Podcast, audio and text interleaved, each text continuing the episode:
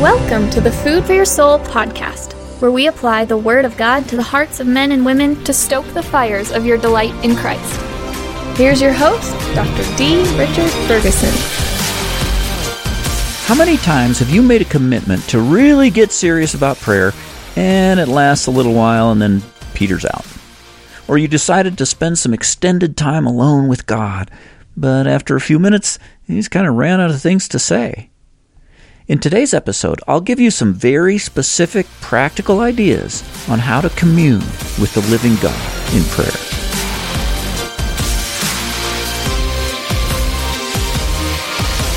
Is any one of you in trouble?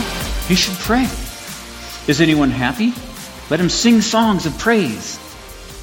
So those are the two scenarios, hardship or, happiness. And it's not just those two, which it's known as a merism, if you like the seminary words. A merism is when you refer to two extremes, and what you mean is not only those two, but everything in the middle. Okay, that's a merism. We talk like this all the time. I worked on that thing night and day. That, that doesn't just mean two minutes in the day and two minutes at night. It means around the clock, right?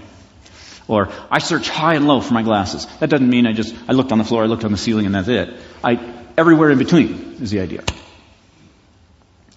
Um, that's a merism, and that's what James is saying. He's, he's saying hardship, happiness, everything in between. Every experience in life, take it to God. In two words, James gathers all of life's experiences and say, whatever it is, the response must be prayerfulness. Look to God. Lift it to God. And the verbs are in the present tense, which indicates that, that the, this is a, a, way of life. It's not just related to that point in time when you're undergoing that, but ongoing responses. This is a lifestyle. They should be a regular, routine part of our lifestyle. Paul said it in 1 Thessalonians 5.17. Pray, what? Without ceasing. Give thanks in all circumstances. And just as an aside, I honestly don't know how you're going to do that musically unless you've got some song, praise songs and hymns memorized, right? Unless you're one of those people that can just create songs uh, on the spot. Um, we're going to have to memorize. I think Paul and Silas, they didn't have a, oh, a projector, you know, with slides in the, in the prison there. They, didn't have a, a hymn book. They had something memorized. I'll tell you this if you commit a few of your favorite hymns and praise songs to memory, just memorize them, you won't regret that. I promise you will not regret that. Pick ones that you'll, you'll need to, to express your joy, especially in happy circumstances that you frequently experience in life. Then you'll have it. Okay, so, main point of this verse look to God in absolutely every circumstance in life, lift it to God. And this starts to give us some of the insight into the why of prayer. It's important to God. Why? Why is it so important to God that I pray? What does it matter? I mean, He already knows everything that's in my heart, right? He knows my heart better than I do. He knows what's going to happen. He knows everything He's going to do. He knows everything He has planned. He has every day, one of my days written down in His book before one of them came to be, before the foundation of the earth. All the events, none of that's going to change. So, why pray? Why does he keep commanding us to be devoted to prayer? What do you think God would say if you asked him that question? Do you think God would say, if you say, God, why do you want me to pray? Do you think he'd say, oh, no reason really. Just, you know, I just, uh, no purpose behind it, doesn't accomplish anything, doesn't do anything. I just wanted to, you know, give you, command you to do something really hard just so I could watch you struggle. You think that's what he would say? Obviously, he's not going to say. We know he wouldn't say that because God's not capricious, right? He's not arbitrary, which means God never does anything for no reason. And when it comes to prayer, he's he hasn't kept his reason a secret. There's a reason, and he's told us what the reason is. He's revealed it to us in his word, exactly why he wants us to pray. And when we understand what that reason is, and we learn the principles of how to do it the right way, prayer can go from a burdensome chore that we just feel guilty about not doing to being the most satisfying, rewarding, gratifying, energizing time in your whole day so that it's, it's, it's the best part of your day. Why is it important that we pray? Answer, because prayer connects us with God. It links us up with God. It's a joining of our whole life with God. Prayer involves us in what God is doing, and it involves God in what we're doing. And, and, and it's important for both of those. Prayer is important because, because God doesn't want a relationship with us where we are down here doing our thing and He's up there doing His thing and there's no connection. He doesn't want that kind of relationship with us where we're, we're just walking through life, uh, not in step with Him, not cooperating with Him, not involving Him in our lives, not involved in what He's doing. People who don't know God already live like that. That's how unbelievers live. He doesn't want that kind of relationship with us. As His children, God wants us to have an intimacy with Him and to walk with Him step by step, moment by moment, day by day, communing with Him, side by side, involved with what He's doing, involving Him in what we're doing. We want to be involved in what He's doing because what do we care about more than anything else in life? His will, right? The will of God. That's what we, that's what we live for. That's what we, we want that more than we want our own will.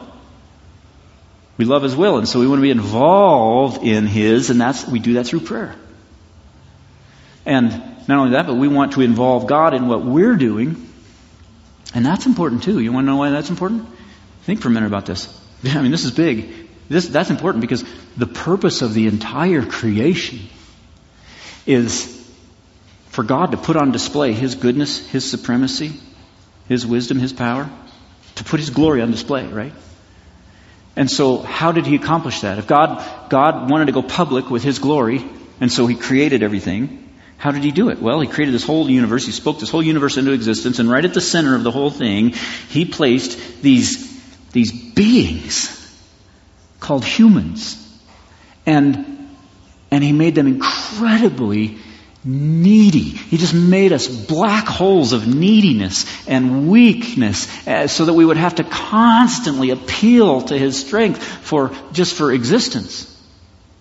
And God's eager to give it. He's eager to give us all kinds of wonderful things because that's the whole point. But He waits to do it until we pray.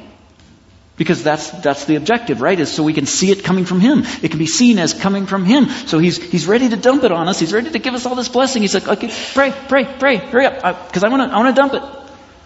But we got to pray first so that, so it can be seen as coming from Him.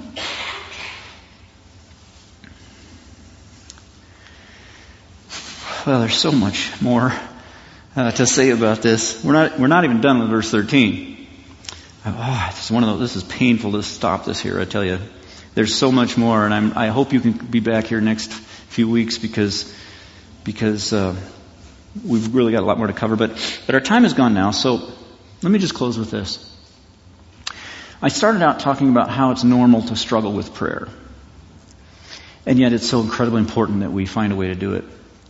By the time we finish verse 18, I'm hoping, I'm praying that your prayer life will be just radically transformed as much as mine was this past week. But for now, let me just give you something that might help you just get, take the first step. Okay? Just get it, get it started. Here's a process that might help you with your daily routine alone with God. And some of you, you're not even having that. And, that, and if that's, if that's you, if you haven't been carving out a certain section of daily time alone with God, uninterrupted, I, I just urge you, try this for the next seven days. Okay? Try this for the next seven days. Find a place where you can be alone, undisturbed, for at least 15 minutes. And over time, that'll grow, but at least, you know, start with a manageable chunk. And start by asking yourself, okay, what's going on in my heart? Where am I in James 5.13? Am I suffering hardship? Am I happy and encouraged? Uh, both? Neither? Uh, something else? Ask, what are my circumstances and what am I feeling right now in my life? And then ask this what would God desire for me to ask for when I'm experiencing these circumstances and I'm feeling these feelings? What do I need most from Him today? And what do I need to most express to Him? From my heart? What do I need to pour out to Him? And then pray along those lines. And then, from there, go to Scripture. And this will help you if you're one of those people where you, you say, man, I pray and pray and pray and pray and pray, and I look at my watch and it's 45 seconds. You know, and it's like, oh, man, I don't know what else to say. Go to Scripture. And here's what you can do. Take a paragraph. Maybe you're just going through a book of the Bible and you just take the next paragraph. Take a paragraph and just read that paragraph very slowly and carefully and thoughtfully four or five or six times. Okay? Think deeply about it. Go beyond the surface, beyond the obvious. Just think, look at it from every angle, and begin to cycle back and forth between meditation and prayer. Meditation, prayer. Prayer is when you're talking to God, meditation is when you're talking to you about Scripture. That's, if you want a good example of meditation, Psalm 103, where the psalmist is talking to his soul, reminding his soul to what God has done. So, meditation, prayer, back and forth. Meditation is when you explore the concept and you start to unpack it and unfold it into fullness. Um, Psalm 119, 130 says, The unfolding of your words gives light. God's words in Scripture are folded up, right? They're compressed. It's like a zip file on your computer. It's compressed. It needs to be unzipped, un- unfolded, expanded out with careful thought, like Paul told Timothy. Think deeply about this and God will give you insight. And there are some questions that will help you do that. If you don't know how to meditate, let me just give you a few basic questions that will help you. And here's what I would suggest. Grab a piece of paper. Just sit down with your Bible, piece of paper. And, and um, jot down the answers to these questions. First, from this passage, list everything the passage tells you about God. Any attribute of God. What does this tell me about the Lord? Secondly, list out anything that it tells you about yourself. What does this passage reveal about me? Third, watch for commands to obey, promises to trust, or new ways that God wants you to think about things. Jot those down. So now you get these three lists, all this stuff jotted down. And ponder it. Look at the, look at the whole bunch of it and just, just ponder all of this. And then, out of all those, that whole long list, pick one or two things, maximum two. You can't, nobody can walk through the day thinking about 14 things. It's impossible. It's tough enough to remember one. In fact, for me, I have to, I literally have to write it on my hand. Or I just, I just space it out. So, so maybe jot it on your hand or whatever, but pick one or two that you're going to just chew on all day.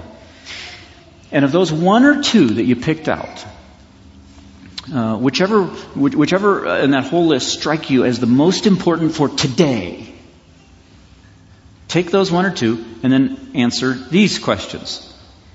How would my life be different if this, this truth were just explosively alive in my life? If I just really believed it with all my heart? What impact would that have? Think about that. Pray about that. What would I gain? How would my life be, how would life be better for the people around me? If I really, if this was really real in my life, what impact would it have on my wife, on my kids, and the people I work with? What problems tend to result when I forget this truth? Or how about this one? Why is God showing this to me now? Right now, today. What's going on in my life? Is this revealing anything I need to confess to God? Is it revealing something I should be grateful for? All right, what song would help me with that? What hymn would help me with that? Try to think of one. And you just do that, that will be a wonderful time alone with the Lord. And He'll speak to you. He'll, the Holy Spirit will guide you to, the, to the, the things He wants you to focus on. For the next seven days, let's, let's take steps towards greater devotion to personal communion with God in prayer. Father, you've invited us into your presence, and we're so reluctant to come.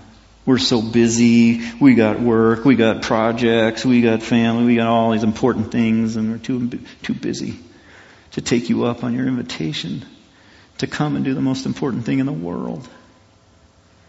Oh Lord, bring us back to our senses. Make us be like the psalmist. Oh, I'm thirsty like a deer. When can I go and meet with God? Lord, I pray that over the next weeks, our guilt about prayerlessness would be replaced by refreshment and renewal and new intimacy with you. Thank you for listening. If you found today's episode edifying, why not share it with a friend? This season of the Food for Your Soul podcast features excerpts from our sermon series on the book of James. 50 expository sermons covering every verse. You can find those and hundreds of other sermons for free download on drichardferguson.com. And if you like listening on your phone, get our free mobile app. Install the Church One app from the Play Store and select Food for Your Soul. Until next time, rejoice in the Lord always and set your mind on things above, where Christ is seated at the right hand of God.